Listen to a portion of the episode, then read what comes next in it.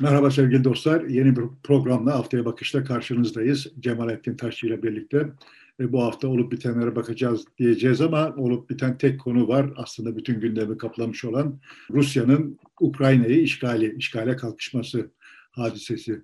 Biz programı çekmeye başladığımızda olaylar hızla gelişiyordu. Muhtemelen yayına e, girdiğinde 24 saati var gibi gözüküyor yayına. Bu süre içerisinde çok şey e, gelişecektir. Dolayısıyla bu gelişmeleri de dikkate alarak konuşacağız. Biz zaten günlük gelişmeleri nerede ne oldu, hangi çatışma oldu, uzlaşma başladı mı, diyalog e, görüşmeleri başlayacak mı noktasından değil. Olay nereden çıktı? Batı'nın olay karşısındaki tutumu, tavrı ne? Rusya nasıl bir politika izliyor burada, nasıl bir rol alıyor? Türkiye bundan nasıl etkilenir? Dünyaya bunun e, sonuçları ne olabilir, etkileri ne olabilir gibi daha genel e, bir değerlendirme olup bitenlere karşı e, bunun dünyada nereye denk düştüğünü, ne anlama geldiğini anlamaya çalışan bir değerlendirmede bulunalım istiyoruz. Evet, aslında nereden çıktı bu iş diyelim. ne olacak bu memleketin hali der gibi. Doğrusu bu kadar sert bir işgale gidebileceği beklentisi yok idi pek çok çevrede. Ben de en azından yoktu öyle diyeyim. Ama birdenbire işgale kadar gitti iş ve nerede duracağı e, sadece Putin'e bağlıymış gibi görülen ya da öyle gösterilen bir tabloyla karşı karşıyayız.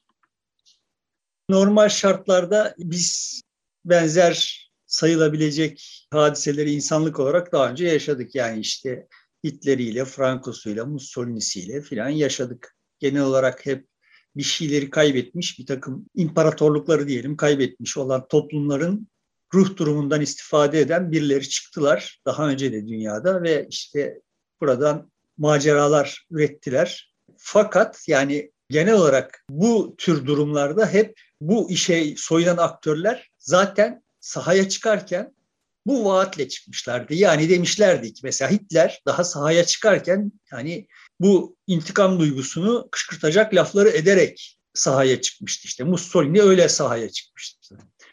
Ama Putin'in hikayesi pek öyle görünmüyor yani. Bu yıllar önce sahneye çıkarken daha Rusya'yı e, eski kargosundan, yükünden, kamburundan kurtarıp tırnak içinde medeni dünyaya entegre edecek bir serin kanlı, aklı başında adammış edası ile sahne almıştı diye hatırlıyorum. Ama o zamanlar benim kafamda şöyle bir soru işareti vardı. Rusya'nın talebi bu değil. Yani Rusların talebi bu değil. Yani Ruslar işte evet tamam biz şimdi bu komünizm belasını belasından kurtulalım ve işte zengin müreffeh bir e, Avrupa ülkesi olalım filan gibi bir motivasyonları varmış gibi görünmüyordu. Putin'e yakıştırdıkları mana bu değildi gibi görünüyor. Yani bir takım videolar hatırlıyorum böyle diskolarda genç kızların falan falan Putin'le ilgili tezahüratlarının yer aldığı bir takım videolar hatırlıyorum. Yani Rusların talebi çok bariz bir biçimde bir imparatorluğun ihyası idi. Bunu iyi yönettiğini düşünüyorum Putin'in. Zaman içinde yani kendi kişiliğinden kaynaklanır olan bir şeyler olabileceği gibi sonuçta bir de bir arka planda çalışıyordu olan bir devlet aklı olduğunu düşünüyorum. Yani Dolayısıyla ekonomisini kaybetmiş, yıkılmış, çok perişan bir toplum aslında devraldı. Öyle çok da başarılı bir ekonomi yok idi. İnsanların büyük kısmı da neyi var neyi yoksa bırakıp ülke dışına gidiyorlardı para kazanabilmek için. Bunu aslında derleri toparladı. Öyle bir toplumun yeniden böyle biz imparatorluk kuracağız gibi bir duyguyla hareket etmesi aslında e, şaşırtıcı gibi geldi bana. Olur mu? Biz sonuçta yandık, yıkıldık, bir Anadolu'ya sıkıştık. Sıkıştığımız zaman bile yani 1920'lerde bile yapılan tartışmalara bak. Yani yani sonuçta ayağında çarığı olmayanlar imparatorluk hayali kuruyorlardı yani Türkiye'de. Ne kadar ne kadar fena halde yenilmişsen eskiye o kadar şehvetle sarılırsın yani. Böyle şimdi mesela Almanlarda eski imparatorluk kurma hayali var mı? Yok. Çünkü işleri yolunda. Yani ama işte 1930'larda işler yolunda değildi. Ne kadar yolunda değilse işler o kadar büyük hayaller kurulur yani. Genel olarak işin dinamiği böyle çalışıyor. Neden böyle çalıştığı hakkında bir fikrim yok da ama tarihe baktığımız zaman olay böyle görünüyor yani. İspanya en dibe vurduğu zaman Franco icat etti. İtalya en dibe vurduğu zaman Mussolini icat etti. Şimdi böyle böyle hayaller kurmuyorlar çünkü işler yolunda yani. Aslında. Putin 2008'e kadar da galiba hiçbir batıyla bir soruna, sorun yaşamadı, çatışmadı. Ee, onlarla aynı havayı soludu gibi. Yani uyumlu bir batıyla uyum, iyi geçinecek uyumlu bir lider izlenimi verdi. Evet yani hem toplumu hem uluslararası ilişkileri hem de devleti iyi yönettiği gibi görünüyor bana. Şimdiki durumda bu hamlenin arkasına yatıyor olan şey ben bu tür dinamikleri genel olarak insan psikolojisiyle, birilerinin psikolojisiyle açıklamaktan hoşlanmam. Yani mesela Türkiye söz konusu olduğunda Türkiye'deki haller Erdoğan'ın psikolojisiyle açıklanabilir durumda. Çünkü bütün ipler onun elinde. Benzer bir durum Rusya'da var mı yok mu? Bundan çok emin değilim. Bilemiyorum yani. Hani Rusya'nın devlet geleneğinde geleneği buna izin verir mi? Bir. İkincisi yani sonuçta Putin için aynı akıl yürütmeleri geçerli kılacak bir şeyler var mı? O, onu da bilmiyorum. Rusya'nın içini de bilmiyorum. Yani Rusya'nın içinde ne kadar muhalefet var? Anlaşılan o ki Ukrayna'ya yönelik hamlelerin yol açtığı sonuçlar nedeniyle Rus, e, Rusya'nın içinde bir takım hareketlenmeler olmuş. Ciddi bir hareketlenme olduğu söyleniyor. E, Petersburg ve Moskova başta olmak üzere çok yaygın e, kentlerde gösteriler oldu. Savaşa hayır diye. Ukrayna'daki insanlar bizim kardeşlerimizdir. Onları bunu yapamayız diyen 1700'ün üzerinde tutuklama olduğu söylendi ilk gelen bilgilere. Muhtemelen bu daha da fazla olabilir. Kimi gözlemciler diyor ki Navalny'nin protesto dalgasına yakın, yaygın bir alanda gerçekleşen bir e, protestolar vardı diye değerlendiriyor.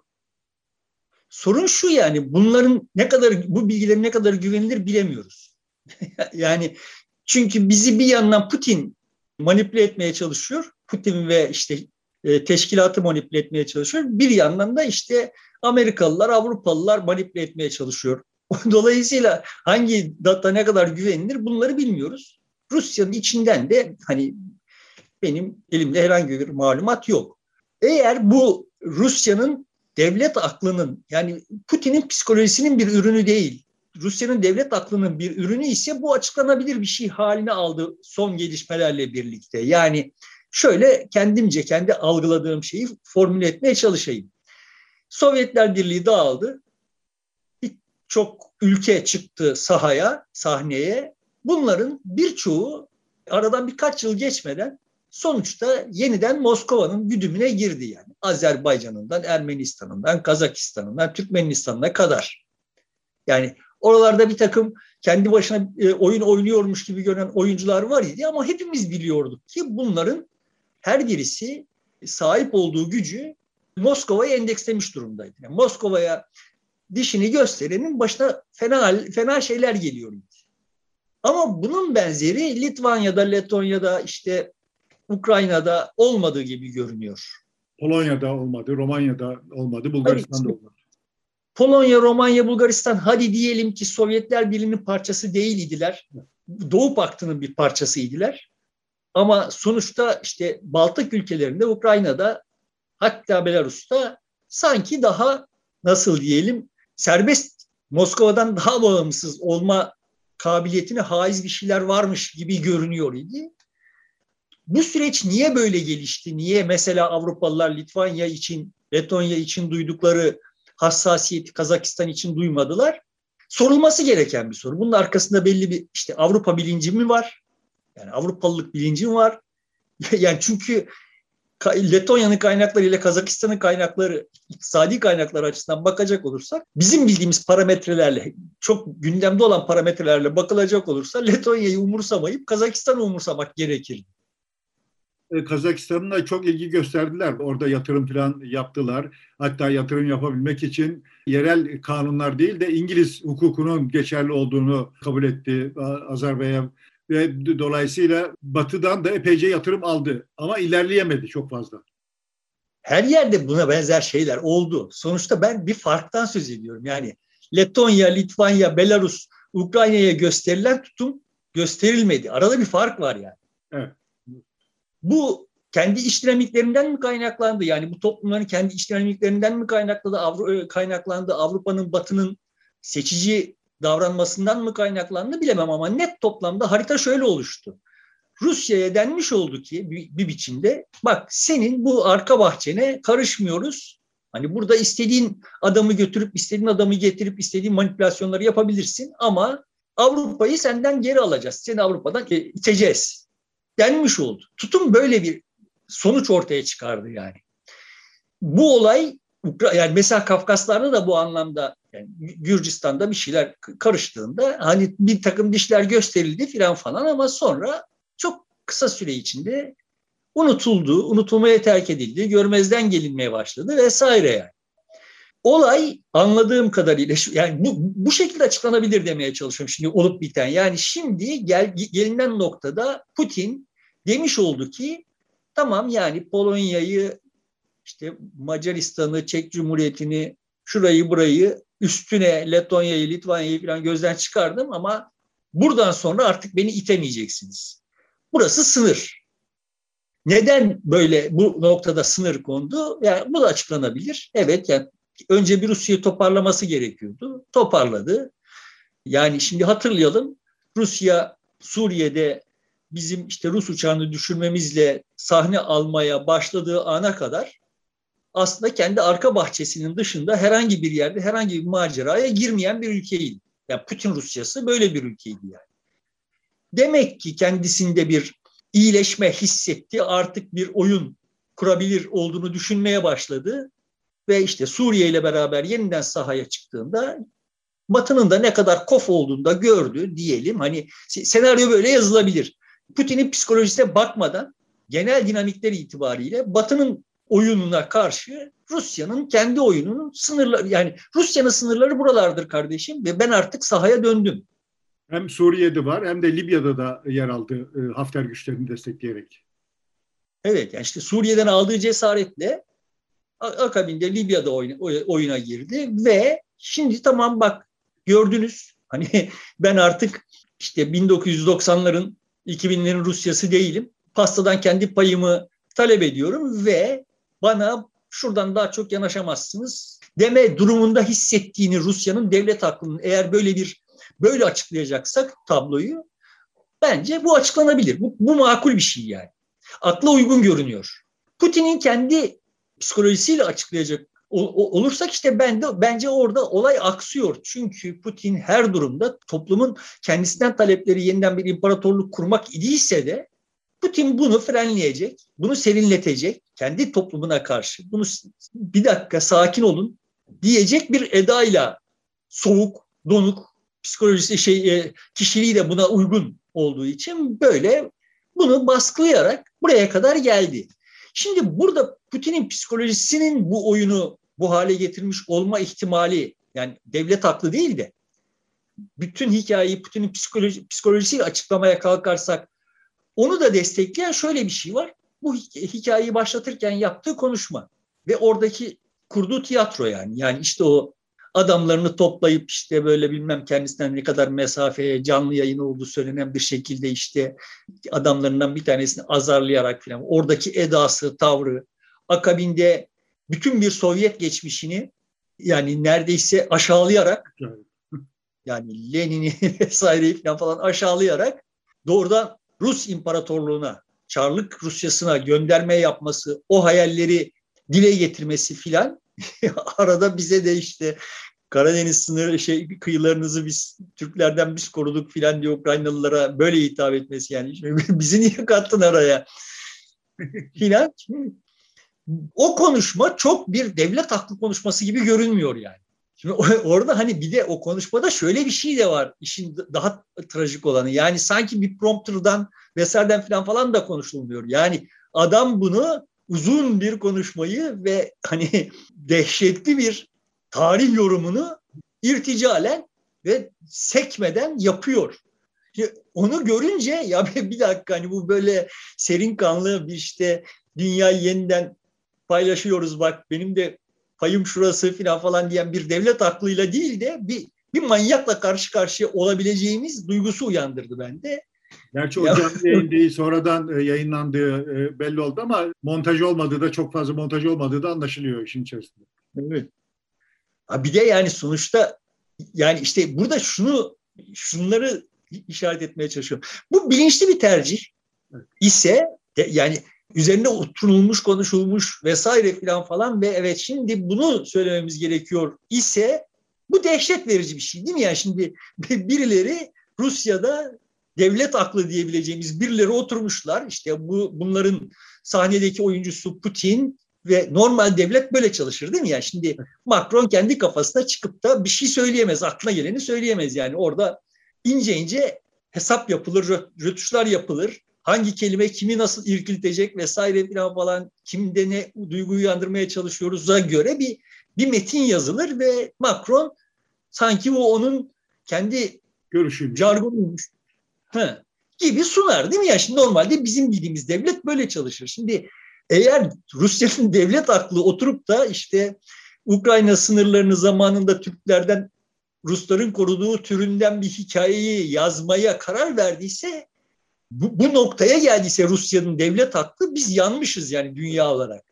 Yok eğer olay böyle değil. Putin bunu kendi kafasına göre yapabiliyor ise yani ortada bir devlet aklı falan olmayacak kadar Putin kendisine bu gücü toplamış ise o zaman da daha vahim bir şey var çünkü tamamen öngörülemez. Hani öteki türlüsünde iyi kötü bir takım öngörülerde bulunmaya başlayabiliriz. Yani diyebiliriz ki şimdi Rusya şimdi şunları yapacak vesaire filan falan. Ama eğer bir şahsın psikolojisiyle ve işte onun kendi aklıyla böyle bir şeyler söyleniyor ise o zaman ortada Rusya devleti diye bir şey yok. Ve biz o şahsın kendi değerlendirmelerine, dünya hakkındaki değerlendirmelerine falan kalmışız demektir ve o değerlendirmeler de çok vahim yani.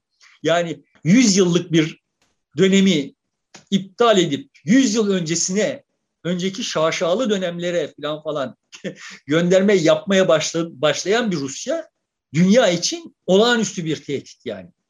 Yani ben nostaljiden zaten hep ürkerim.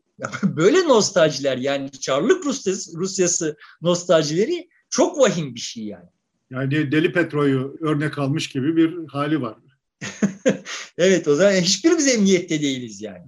Dolayısıyla şimdi benim açımdan arasında seçim yapamadığım iki berbat durum bu iki, iki berbat durum. Rusya'nın hali itibariyle olay böyle. Şimdi Batı'nın hali itibariyle baktığımızda yani bende kalan itibar şuydu yani Amerikalılar gir kardeşim şu Ukrayna'ya da hani neyse ondan sonrasında bakalım yani şu, hani başlangıç vuruşunu yap yani. Bir, bir maçımız başlasın. Hani ısınıp duruyoruz sıkıldık artık filan edası hissediyor idim. Tabii ki insan kendisini teyit edecek şeyleri arıyor. Sanki de evet yani o edayı teyit edecek şekilde bir rahatlama hissettim yani Rusya Ukrayna'ya girince Batı'da ha tamam şimdi maç başladı coşkusu hissettim yani. Batı'nın bu işi niye bu kadar istiyordu olduğunu ve buna neden bu şekilde seyirci kaldığını falan falan işin hakçası çok iyi bilemiyorum. Demin dediğim... Bir şöyle bir tablo var. 140 milyonluk bir Rusya, e, ekonomisi de işte 1,5 trilyon dolarlık İspanya seviyesinde deniyor. Bizim iki katımız bile değil baktığımızda. Karşı tarafta NATO ve Avrupa Birliği ülkelerinde topladığımızda 1 milyarın üzerinde bir nüfusa sahip dünya ekonomisinde de çok güçlüler. Ellerinde de çok yüksek yani Rusya'yı dengeleyebilecek silah gücü var e, aşacak kadar. Böyle bir durumda herhangi bir şey yapmadan adeta senin de dediğin gibi hadi gir, hadi yap ne yapacaksın diye seyreder bir durumda kalmaları nasıl izah edilecek? Şimdi bunu izah etmek o kadar zor değil. Yani da, işin hakçası ben bunları bekliyor idim. Kendi hesabıma, kendi dünya kavrayışım itibariyle hazırlıksız yakalanmadım. Neden bekliyor dedim? 2008 krizinden beri sonuçta seyrediyor olan ne varsa aslında benim açımdan beklendik şeyler. Bir maç bitti. Yenisini kurmaya gücümüz yetmiyor. Aklımız ya ermiyor. Yani yeni bir daha doğrusu mevcut organizasyonumuz yeni bir çözüm üretmek için el vermiyor. Ulus devletler bu işe kısa kalıyorlar. Dolayısıyla aciz kalacaklarını, herhangi bir şey karşısında aciz kalacaklarını ben zaten tahmin ede geliyorydum. Covid yani 2008 kriziyle başlayan e, dönemde tedbir olarak geliştirilmiş olan ne varsa iktisadi tedbir olarak, iktisadi ve siyasi tedbir olarak geliştirilmiş olan ne varsa bunlar problemi ertelediler ama ağırlaştırarak ertelediler. Covid bütün bu hikayeyi iyice derinleştirecek bir etki yaptı. Yani zaten batmakta olan bir tekneye bir fil gibi bindi yani. Batışı hızlandırdı.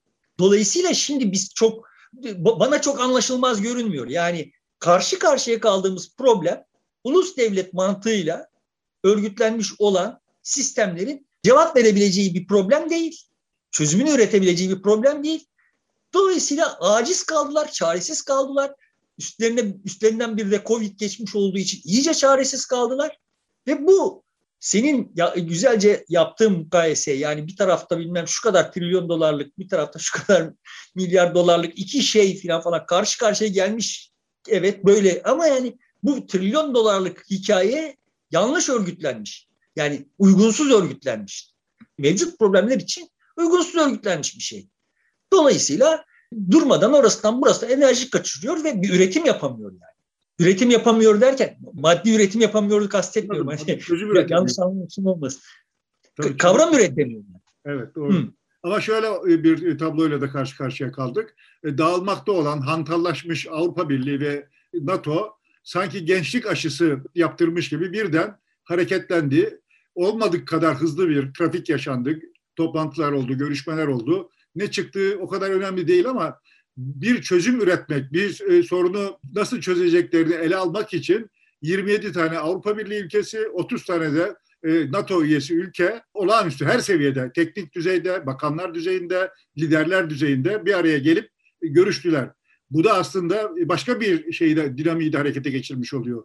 O da bir e, dayanışma isteği, birlikte hareket etme, birlikte çözüm arama gayreti gibi geldi, geldi bana.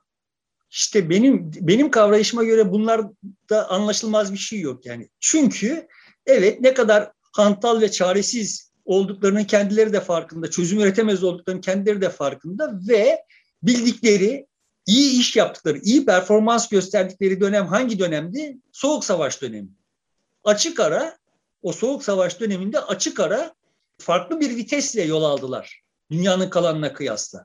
Dolayısıyla şimdi bir yeniden kontrollü ölçülebilir, yenilebilir bir rakiple bir soğuk savaş inşa etmek hayali kurmaları çok anlaşılmaz değil. Bunu bu şekilde dile getirdiklerini düşünmüyorum. Yani Ama Putin, Putin Deli Petro portresini cilalayıp vitrine koyuyorsa e, Batı da soğuk savaş dönemini cilalayıp bizim önümüze mi koyuyor? Bunu çok içgüdüsel olarak yapıyor olabilirler yani. Planlayıp hesaplayıp yaptıklarını zannetmiyorum ama buna ihtiyaçları var. Yani şimdi Bizim bildiğimiz oyun.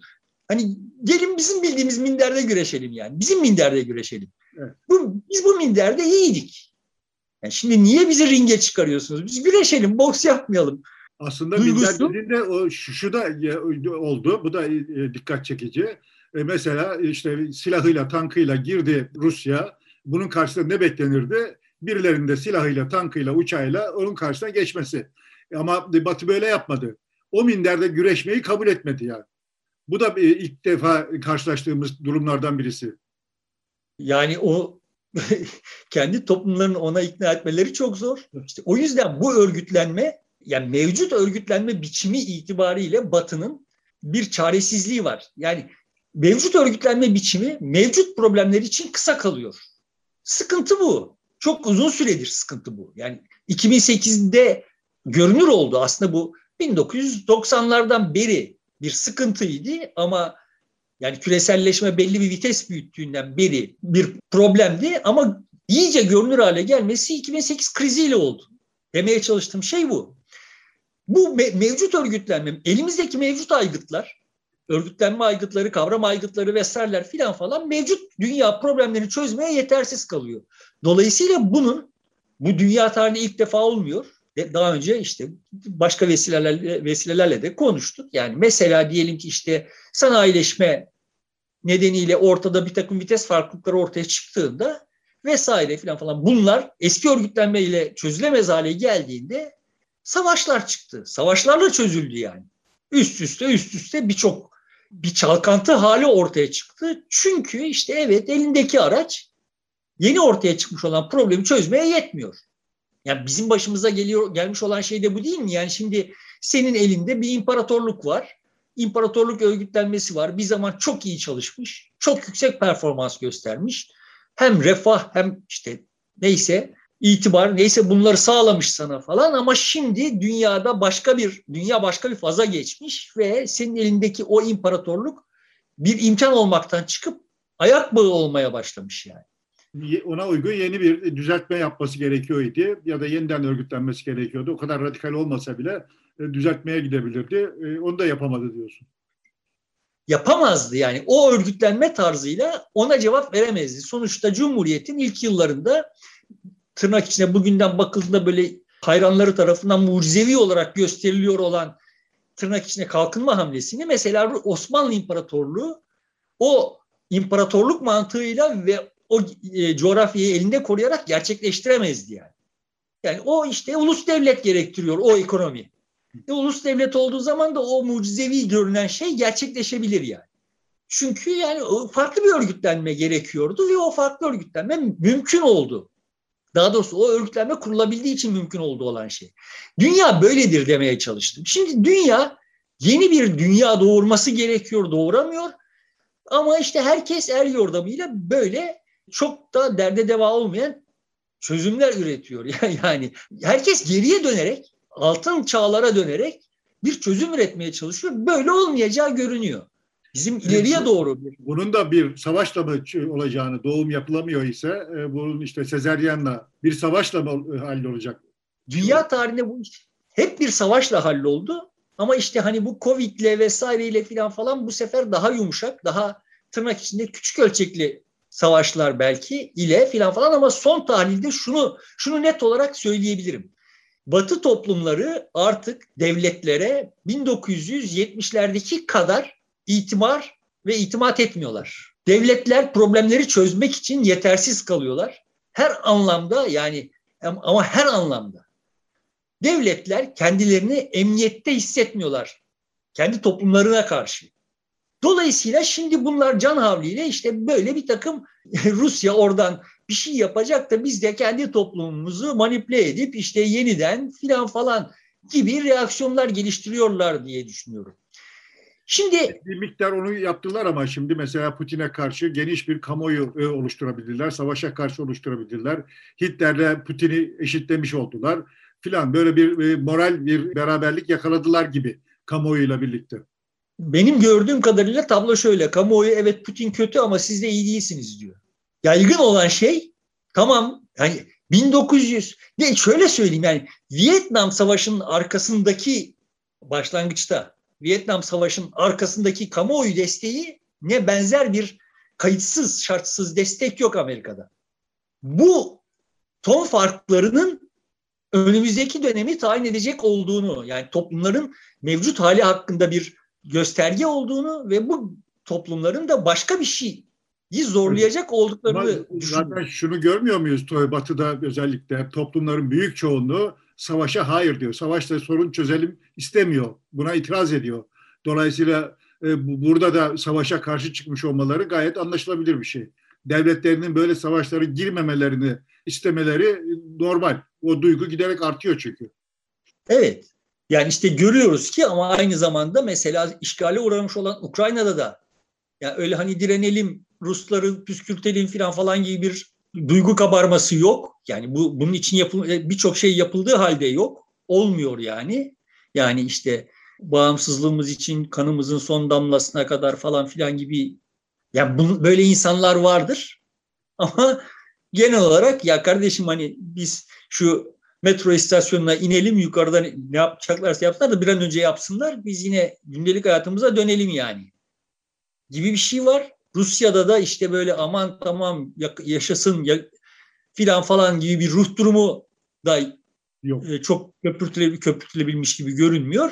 Net toplamda evet yani savaşın 1930'larda Almanya ve İngiltere tarafından sonrasında işte Soğuk Savaş döneminde Amerika ve Sovyetler Birliği tarafından taraftar bulduğu e, şekilde bir taraftarlık üretilebilecek o değilmiş gibi görünüyor. Dünyanın hiçbir yerinde bu artık mümkün değil gibi görünüyor yani. Dolayısıyla da işte bunlar da gösteriyor ki bu toplumlar, toplumların gelmiş olduğu bu seviye vesaire falan falan bizi artık başka bir siyasi tasavvura zorluyor. Ama bu siyasi tasavvuru üretmesi gerekiyor olanlar haliyle buna direniyorlar. Yani şimdi sen şimdi istiyorsun ki Britanya'nın işte parlamentosu, e, hükümeti vesaire kendi sahip olduklarından vazgeçip yeni bir siyasi moda geçsin. Yani niye vazgeçsin adam? Vazgeçmiyor. Orada bir şey üretilemiyor yani. Entelijansiya da meseleye bir yani doğru düz bir şey üretemiyor. Herkes bir manipülasyon peşinde. Yani şimdi herkes çok yaygın olarak gördüm. Herkeste bir sosyal medya nefreti.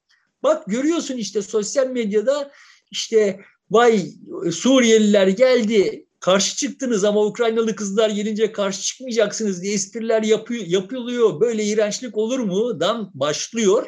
Ama işte sosyal medya bizi manipüle ediyor. Yanlış bilgi yayılıyor.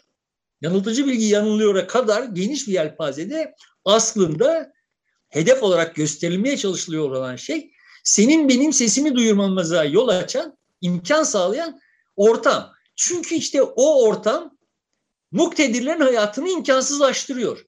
Ya ben şimdi evet böyle biçimsiz espriler yapılmasına karşı mıyım? Karşıyım. Kar kardeşim kaç kişi yapıyor? Ben sosyal medya üzerinden birilerinin manipüle ediliyor olduğunu biliyor muyum? Biliyorum. İyi de yani sonuçta sosyal medya üzerinden bizim manipüle ediliyor olduğumuz bilgisini de sosyal medya üzerinden paylaşıyorsunuz. Ve daha vahimi şu. Yani New York Times veya Rusya'nın gazeteleri ne kadar doğru söylüyor? Hepsi yalan söylüyor. Evet. yani e, e, şöyle bir şey anladım söylediklerinden. Hem Batı kamuoyları hem de saldırgan olan Rusya'nın kendi vatandaşları kamuoyu sorunun savaşla çözülmesini istemedi bu sefer. Buna itiraz etti, tepki gösteriyor, gösterebildiği oranda. Dolayısıyla savaşın, silahların karşılıklı çekilerek bir sorunu çözmenin iyi bir şey olmadığını, kamuoyu bunun yanında yer almadığını, bunu desteklemediğini ortaya koymuş oldu. Böyle bir sonuç çıkar mı? Bunu şundan da söylüyorum. Biz yayına başladığımızda Zelenski hadi gel görüşelim çok kişi ölmesin diye Telegram'dan seslendi. Gene burada da bir sosyal medyayı kullandılar. Telegram'dan doğrudan şey Putin'e seslendi. Putin dakikalar geçmeden hemen cevap verdi. Biz diyaloğa hazırız her seviyede deyip. Şimdi ben Putin'in açısından baktığım zaman demin özetlemeye çalıştığım hikaye itibariyle eğer bu Putin'in psikolojisiyle açıklanacak bir şey değil, devlet aklıyla açıklanacak bir şey ise o zaman yani Putin'in razı geleceği çözüm çok kolaylıkla razı geleceği çözüm şudur yani. Tamam siz kendi alanınızı belirlediniz. Ben işte Baltık ülkelerine falan falan karışmayacağım ama Belarus'u kontrolüm altında tuttum. Yani Belarus'un başına bana tabi birisini getirdim. Ukrayna'nın başına da getireceğim ve sınırımız burada buradan çizilmiş olacak. Ukrayna'nın başına işte bir Aliyev benzeri birisini bulup getirecek ve problem çözülecek. Rusya açısından tablo böyle okunabilir. En azından bir süreliğine problem böyle çözülecek. Yani bir tür Yalta gerçekleşmiş olacak Yalta'ya gitmeden. Zelenski de bu rolü oynayam ben oynarım der Putin'e ve buna razı eder ise olay tam da böyle çözülebilir. Yani Zelenski Ukrayna'nın başında kalır. Talimatları Moskova'dan Putin'den alır ve işte Rus tankları şeyden çıkar, Ukrayna'dan çıkar ama yani Ukrayna'yı Rusya kontrol eder. Şimdi biz bunun benzerini hani buna itiraz ediyor olan bir de böyle şöyle şeyler de var yani. Deniyor ki işte böyle ağzını doldura doldura söylüyor insanlar. Bunları da sosyal medyada söylemiyorlar ki. Ana akım medyada söylüyorlar. Diyor ki adam İkinci Dünya Savaşı öncesinden bu yana ilk defa bir büyük güç başka bir ülkeyi işgal etti. Ya kardeşim ya şunun şurasında da ne kadar oldu? Afganistan'ı, Irak'ı bir, bir takım büyük güçler iş, e, işgal ettiler. Niçin işgal ettiler? Çünkü başındaki adamlardan memnun değillerdi. Neydi talepleri? Yani Amerika Irak'a gelip de 51. eyaleti yapmak derdi değildi. Neydi derdi? Irak'ın başına Amerika'ya tabi birini getirmek yani işte Mısır'da mübarek yıllarca ne hangi rolü oynamış ise onun benzeri bir şeyi Irak'a getirmek idi yani. O zaman daha mübarek Mısır'daydı değil mi? Yanlış hatırlamıyorum. Yani şimdi yıllarca bunlar oldu yani. Şimdi orada Suudi Arabistan Krallığı diye bir şey var. Başta bir kral var vesaire falan filan. Yani şimdi herhangi birimiz inanıyor muyuz yani?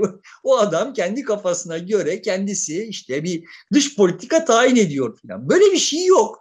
Yani bunu hepimiz görüp duruyoruz. Batı kılıç hakkı olarak yani zamanında çok aşırı bir güç farkı biriktirmiş olmanın sonucu olarak dünyanın belli yerlerini kontrol etme, kendi menfaatine uygun olarak kontrol etme belli yerlerinde de işte belli pazarlık şart e, pazarlıklarla bu işi sürdürme falan falan stratejisi izlemiş idi. Buna karşılık işte Sovyetler Birliği bunun kontrasını inşa etmiş idi. İşte dünyanın yeni alanlarını paylaşmak için bir soğuk savaş var idi falan filan. Şimdi o soğuk savaş bitti ama ha bak Batı bitti yani bir tarihte.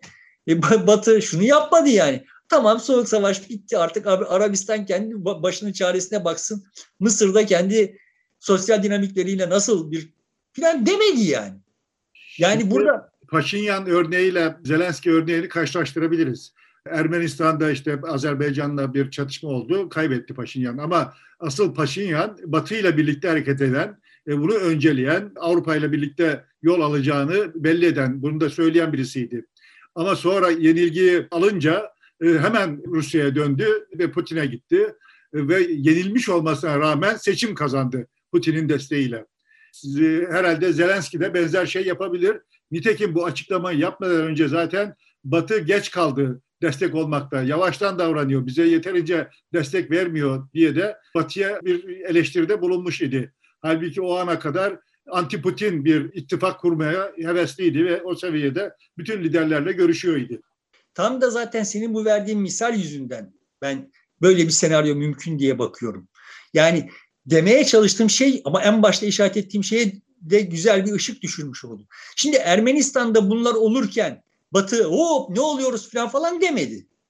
Batı kamuoyunu o oyunu e, köpürtmedi vesaire falan falan. Yani demeye çalıştığım Kafkaslarda ve Orta Asya'da Rusya bu oyunu oynarken buna benzer, Ukrayna'dakine benzer bir kıyamet koparılmadı. Dolayısıyla şimdi Ukrayna hikayesi şöyle bir şey. Yani Batı Batı açısından asimetrik bir davranış. Ermenistan'a gösterdiği tavrı göstermedi. Tamam kardeşim ya bu senin arka bahçendir demedi. Burada karşılıklı birbirlerini test ettiler. Yani Ukrayna bu anlamda bir test tübü görevi gördü yani.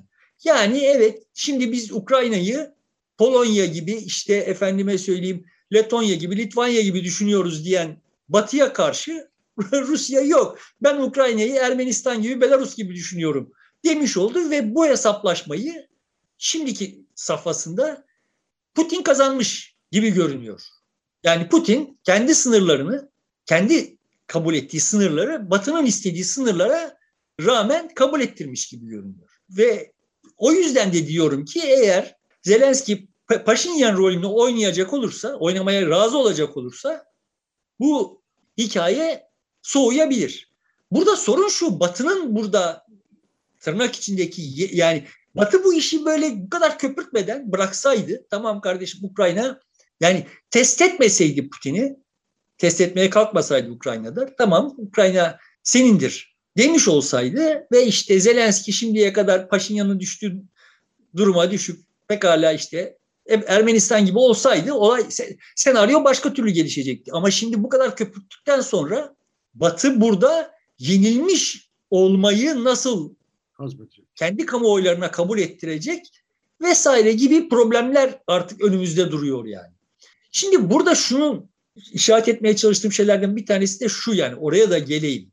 Deniyor ki böyle herkes ağzını doldura doldura kardeşim Putin hesabını yapmıştır. Öteki tarafta diyor ki ya olur mu işte Batılılar hesaplarını yap, NATO hesabını yapmıştır. Yapmışlar mıdır? Herkes hesabını yapmıştır. Yani Putin Ukrayna'ya işte bir operasyon yapmaya karar verdiği anda benim elimdeki güç ne? Artılarım ne? Dezavantajlarım ne? Neyle karşı karşıya kalabilirim? Bana neler yapabilirler? Bu yaptıkları bende ne kadar hasar uyan, yaratabilir? Vesaire falan falan diye bir hesap yapmıştır. Ve evet ben bunu göze alabilirim. Sonucuna varmıştır. Batı'da da evet şimdi biz Putin'e ne yapabiliriz? Putin Ukrayna'da ne yapabilir? Bunun sonuçlarında olay nasıl gelişebilir? Putin'e hangi yaptırımlar yapabiliriz? Durmadan bir yaptırım lafı dolanıp duruyor ortada. Hangi yaptırımları yapabiliriz? Bu Rusya'ya ne etki eder vesaire filan falan. Bunlar bu hesaplar yapılmış mıdır? Yapılmıştır. Sorun şu. Yani bu hesaplar en azından bir tanesi yanlış. Bence ikisi de yanlış. Şimdi e, Biden'ın açıklamalarına baktığımızda başından beri hiç yanılmadı. Bize bir gazeteci gibi sürekli e, olay yerinden bilgi verdi. Şimdi şu oluyor, şimdi şu olacak, iki gün sonra böyle olacak diye dediğinin hepsi de gerçekleşti.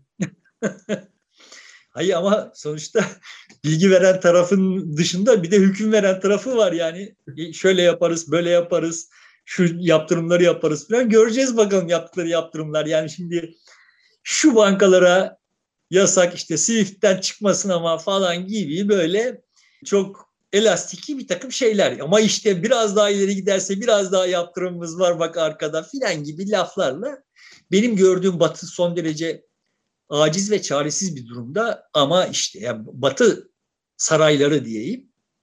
Yani işte Beyaz Sarayı'ndan efendime söyleyeyim işte İngiltere'deki saraya, bugünkü sarayına kadar. Her yerde böyle işte ulan biz bu toplumu nasıl rayında tutup da işte kendi pozisyonumuzu korumayı sürdüreceğiz filan gibi bir kaygı var ve yama deliği kapatmıyor yani çok uzun süredir. Ama işte tabii ki kuyruğu da dik tutmaya çalışıyorlar. İşte ama burada şunu söyleyeyim. Bu tür hesaplar yapılıyor, hep yapılıyor.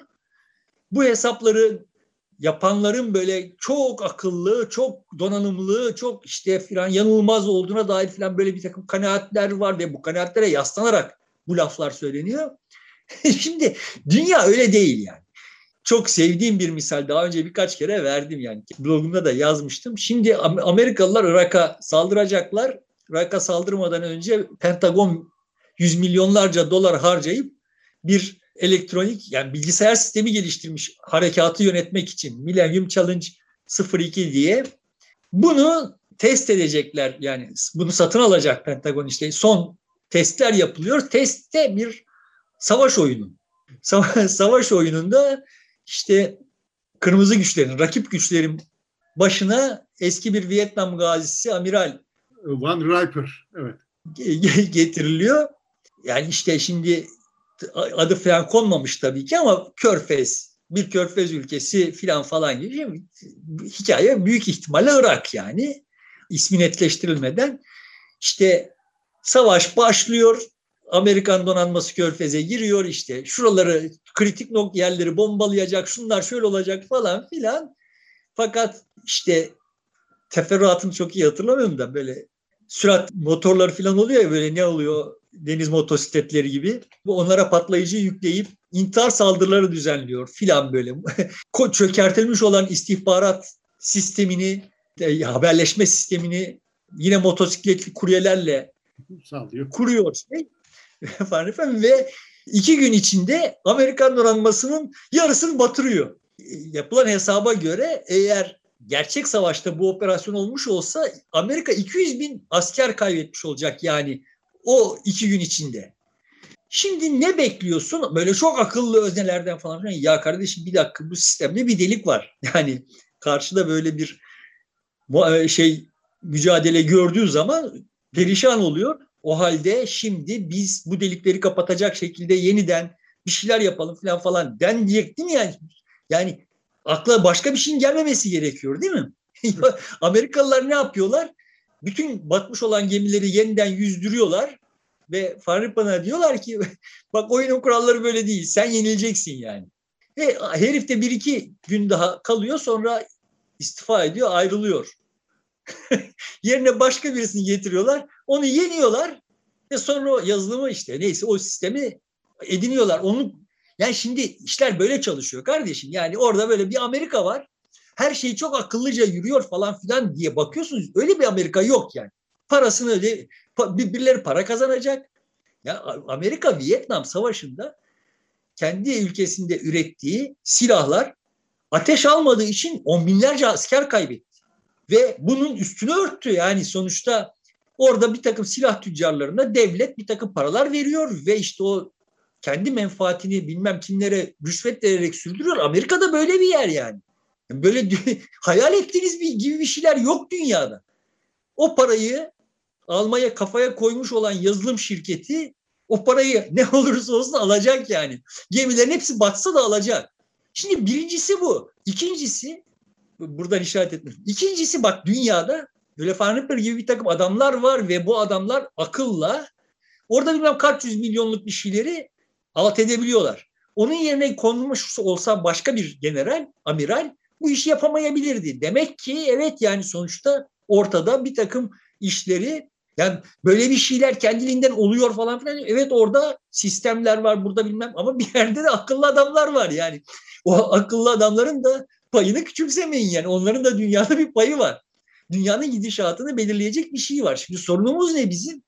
Benim gö- kendi görüşüme göre dünyanın asıl derdi olan şey görünmüyor ve herkes aklı çalışıyor olan herkes abuk sabuk dünyanın haliyle çok da ilişkisi olmayan problemlere kafa yoruyor yani.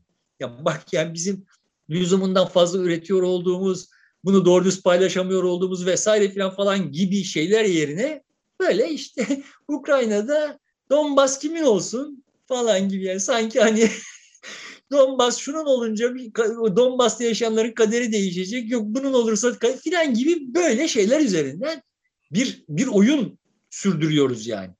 Şimdi sıradan insanın bunda bir kabahati var mı? yani Donbaslılar yok kardeşim biz Rusya'nın olacağız ya da Ukrayna'nın olacağız filan falan diye bir caz yapmışlar mı? Yani bu yukarıda e, Filler birbirle tepişiyor. Ondan sonra faturayı Donbaslılar ödüyor, Ukraynalılar ödüyor, Kievliler ödüyor. Biz ödüyoruz. Yani sen saate bakmaya başladın. Ee, daha Türkiye'ye gelmedik yani. Evet yani vakitimiz var daha.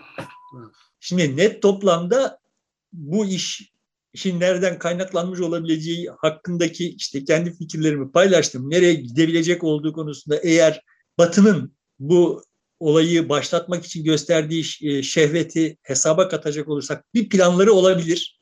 Bu plan doğru çalışmayabilir. Yani demin Mülayim Challenge 02 gibi yani orada böyle çok hazırlık yaptık biz filan gibi böyle e, kendi kendilerine çok güveniyor oldukları halde sonuç fiyasko olabilir bilemem. Ama bir planları olabilir ve oyunu burada bırakmayacak olabilirler. Yani Zelenski, e, Putin'in kanatları altına girince oyunu orada bırakmayacak olabilirler. Yani Ukrayna'yı bir alınması gereken apandisit gibi, patlamış bir apandisit gibi böyle bir şeyler yapacak olabilirler. Ne olabilirler bilmiyorum. Son tahlilde şunu biliyorum yani, şunu tahmin edebiliyorum. Dünyada son dönemde senin de işaret ettiğin gibi toplumların artık bu savaşlara falan falan böyle çok heveskar hale getirilemiyor olması yüzünden yeni teknolojiler üretiliyor. Herkes böyle can havliyle insansız ve çok boyutlu savaş teknolojileri geliştiriyor yani işte şeyden tut da işte ekonomik savaştan tut da siber savaşa ve işte insansız araçlara kadar. İşte biz de geliştirdik İHA SİHA'ları yani evet. Türkiye'de dahil aynı sürece. Evet. İşte bizim İHA'larla SİHA'larla mukayese edilmeyecek kadar esrarengiz tuhaf bir takım şeyler geliştirilmiş olabilir ve bunları test etmek ihtiyacı hissedebilirler. Yani biz en azından zan olarak şunu biliyoruz ki Irak Savaşı'nın arkasında yatıyorlar. Irak'ta başka çözüm aranmamasının arkasında yatan sebeplerden bir tanesi de o döneme kadar geliştirilmiş ve test edilememiş olan bir takım silahları test etmekti yani. yani Japonya'ya atılan ikinci bomba gibi yani. Ya biz bunu ürettik ama test etmedik. Bir atalım bakalım çalışıyor mu? gibi yani bir orada böyle bir akıl çalışıyor yani. Ve bu silahları test etmek için Ukrayna'yı bir fırsat olarak görmüş olabilirler. Yani silah derken kastettiğim böyle yani klasik bir şeyden söz etmiyorum. Yani orada işte bir siber saldırılar vesaireler yani Rusya'ya siber saldırılar vesaireler falan falan gibi bizim e, şu anda tasavvur edemeyeceğimiz türden bir takım işler üç, üç defa Ukrayna'ya siber saldırı e, gerçekleştirildi. İkisi savaş başlamadan önce, üçüncüsü savaş esnasında. Rusya'ya da bir e, saldırı gerçekleştirildi. Her ikisi de etkiliydi. Rusya'da uzun bir süre e, devlet şey web sayfaları çalışamaz duruma geldi deniliyor. Ne kadar doğru bilmiyoruz ama bu bilgiler de dolaşıyor ortalıkta. Yok ben bunlar bizim bildiğimiz zaten test edilmiş olan kullanılmış olan şeylerdi. Bunların üstünde bir şey. Yani mahiyet olarak bunlardan farklı bir şeyler olabilir. Bu yüzden bu şehvetle bu işleri e, işi kaşımış olabilirler diye düşünüyorum, korkuyorum. Dolayısıyla şimdi sahaya böyle bir şey... Orada iki şey var, gelişme var. Bu ABD merkezli Akademiya diye bir şirket var. Blackwater, lejyoner ordusu yetiştiriyor. Özel şirketler, savaşçı şirketler. Bir de e, Birleşik Arap Emirlikleri'ne bağlı e, bir başka e, şirket daha var. Lancaster 6 diye. bunların organize ettiği 10 milyar dolarlık bir fonun oluşturulduğu bir lejyoner grubun Ukrayna'da ve Rusya içerilerinde olduğu söyleniyor. E, bunlar destekleniyor CIA tarafından organize ediliyor diye. E, bundan önce de Putin'in Pekin'i ziyaretinde işte birlikte 4 Şubat'ta bir deklarasyon yayınlanmıştı. Xi Jinping'de Putin. Orada da Amerika'nın biyolojik silah laboratuvarlarından çok geliştirilmiş teknolojik biyolojik silahları olduğunu vurgu yapılıyordu. Bunlardan çekinildiğini ve bunların kontrol altına alınması, bunların üzerine gidilmesi gerektiğini söyleniyordu. Dolayısıyla burada işte o biyolojik silahların kullanılabileceği yönünde bir takım değerlendirmeler var. İşte yani ben benim de genel kategori olarak ucunu bile görmediğimiz, mahiyet hakkında herhangi bir fikir sahibi olmadığımız bir takım şeyleri denemek, savaş tek, tek, teknolojilerini denemek gibi bir takım niyetleri olabileceğinden korkuyorum.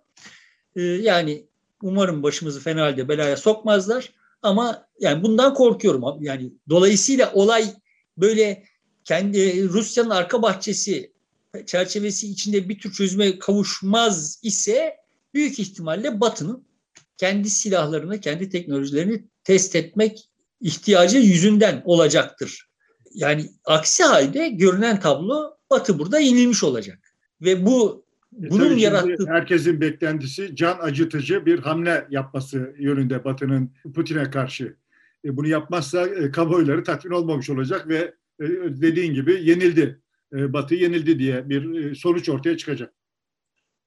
Yani bu, bunu yaratacağı travma hem kendi entelijans yanlarında hem kendi toplumlarında bunun yaratacağı travma yani zaten mevcut travmaların yani Covid vesaire falan falan da e, iyice artmış olan travmaların üzerine gelince Batı sistemi için çok e, alarm zilleri çalacaktır diye düşünüyorum. Bu Batı sisteminin ve dünyanın menfaatine olur. Yani burada yenilmiş olmaları Batı sisteminin ve dünyanın menfaatine olur benim kavrayışıma göre. Yani bunu da şuraya bağlayayım, bu yaptırımlara bağlayayım. Şimdi bütün bu hikayeleri bir tarafa bırakalım ve bu yaptırımlar, yani bu üzerine çok konuşuluyor olan bu yaptırım Rusya'ya ne yapar vesaire filan falan. Bu yaptırımlar işte yani e, Rusya'nın çok hazırlıklı olduğu, işte 600 milyar dolar rezervi olduğu, zaten dış borcunun da düşmüş olduğu yani görünüyor ki Putin evet ben böyle bir maceraya atılacak olursam beni buradan vuracaklar. Buradan vurulmamak için de ya da yani burada bir zaman e, boyunca direnebilir olmak için de işte şu yığınağı yapmış olmam gerekir demiş. Zaten yapmış. 2014'te Kırım'ı ilhak ettiğinde e, yaptırımlar geldi. E, o yaptırımlar devam ediyor. Yani alışık böyle bir şeye Rusya. Şimdi görünüyor ki Rusya'ya ilave bir takım yaptırımlar gerçekleşirse Rusya'nın bir yığınağı var. Ne kadar işe yarar filan falan. Kendince hesap yapmıştır. O hesap ne kadar doğrudur onları bilemeyiz yani. Ama sonuçta işte bir hesap yapmıştır. Olay nereye geliyor? Bütün dünyada işte hububat, doğalgaz, petrol fiyatları yükselecek. Bunun Batı sistemine yapacağı etki Batı sisteminin Rusya'ya uyguladığı yaptırımların Rusya'daki etkisinden daha ağır da olabilir. Onu bilmiyorum ama bizde kesin çok ağır olacak yani. Eğer iş uzarsa sorun şu iş uzarsa iş kısa vadede bitecek olursa e, bu yaptırımlardan herhangi bir sonuç alınmasını çok e, mümkün görmüyorum. Ama eğer iş uzarsa Rusya'nın yığına ne olursa olsun genelde olay Batı'nın lehine gelişir. Batı çok akıllı olduğundan şundan bundan değil. Bakın Batı'nın organizasyonu her şeye rağmen Rusya'nın organizasyonuna göre daha esnek olduğu için. Yani ilk e, ortaya çıkan her probleme anlık, yeni, reaksiyon gösterebilecek yeni icatlar yapabilecek. Yani şey kavramsal icatlar ya da örgüt, örgütlenme icatları yapabilecek bir organizasyonu var her şeye rağmen Batı'nın. Dolayısıyla bu süreç uzarsa Batı bütün bu köhnemiş olan ne varsa bunların alternatifinin üretilmesi için uygun bir fidelik haline alabilir. Böyle mesela, bakarsak. Mesela de petrole dayalı enerjiden vazgeçebilir, başka bir yerine enerji üretebilir, ikame edebilir. Onlar, onlar zaten çok kısa süre içinde gerçekleşir diye düşünüyorum. Yani fosil yakıtlardan uzaklaşma çok hızlı gerçekleşir diye düşünüyorum. Hızlanır yani o çok hızlanır. Zaten belli bir ivmesi vardı. Çok hızlanır ama onun dışında hani ya bir dakika bak biz böyle bu yaklaş bu örgütlenme biçimiyle doğru düz kararlar üretemiyoruz. başka bir şeye ihtiyaç vara da gidebilir olay. Onun ötesinde de yani işte dünyanın asıl problemi hakkında yani think tank kurum, kuruluşları vesaireler filan falan Putin'in bilmem nesi, Donbas'ın bilmem nesi hakkında değil de dünyanın asıl problemleri hakkında düşünceler üretmek zorunda kalabilir. Yani biz İngiltere ile Washington'ı işte onunla Berlin'i nasıl senkronize edeceğiz? Burada bu çalışmadı yani. Yani NATO var çalışmadı, işte Avrupa Birliği var çalışmadı. Şimdi filan falan deyip kafa yormalar başlayabilir. Toplumlardaki huzursuzluğu absorbe edebilmek için yeni toplumsal toplumlara yeni bakışlar gelişebilir. Bunların işaretleri var. Çok cılız bir için yani benim hani bu şeyde nasıl oy veriyoruz da tartışmaya çalıştım Hayt falan falan bunların bir misali olduğu için önemsiyorum. Yani bak şimdi bir dakika kardeşim biz şöyle bir insan, şöyle bir devlet, şöyle bir organizasyon varsa idik ama diyen böyle şeyler var yani. Çok cılızlar bunların hızlı büyümesini, e, bu filelerin hızlı büyümesini sağlayabilir yani olay uzarsa. Dolayısıyla olay uzarsa evet daha demokratik bir dünyanın e, imkanları atılabilir. Kısa vadede tamamlanır ise olay ne olur onu bilemiyorum. Türkiye buradan nasıl etkilenir? Çünkü Türkiye iki ülkeye komşu e, Karadeniz üzerinden ve ikisiyle de e, ilişkileri var ve iyiydi. Şu ana kadar çok dengeli götürebildi. E, ama bir savaş, bir e, işgal durumunda bu denge ne kadar sürdürülebilir? Kaldı ki biz Rusya'ya bağımlıyız enerji olarak. E, doğalgazda yüzde 40, e, petrolde yüzde 25 bağımlılığımız var. Tarımda da e, meğersem biz Rusya'ya bağımlıymışız. Eskiden Çin falan biraz dengeliyormuş ama şimdi e, ağırlıklı olarak Rusya. Turistleri saymıyorum. Yani, Turist turistleri saymıyorum bile.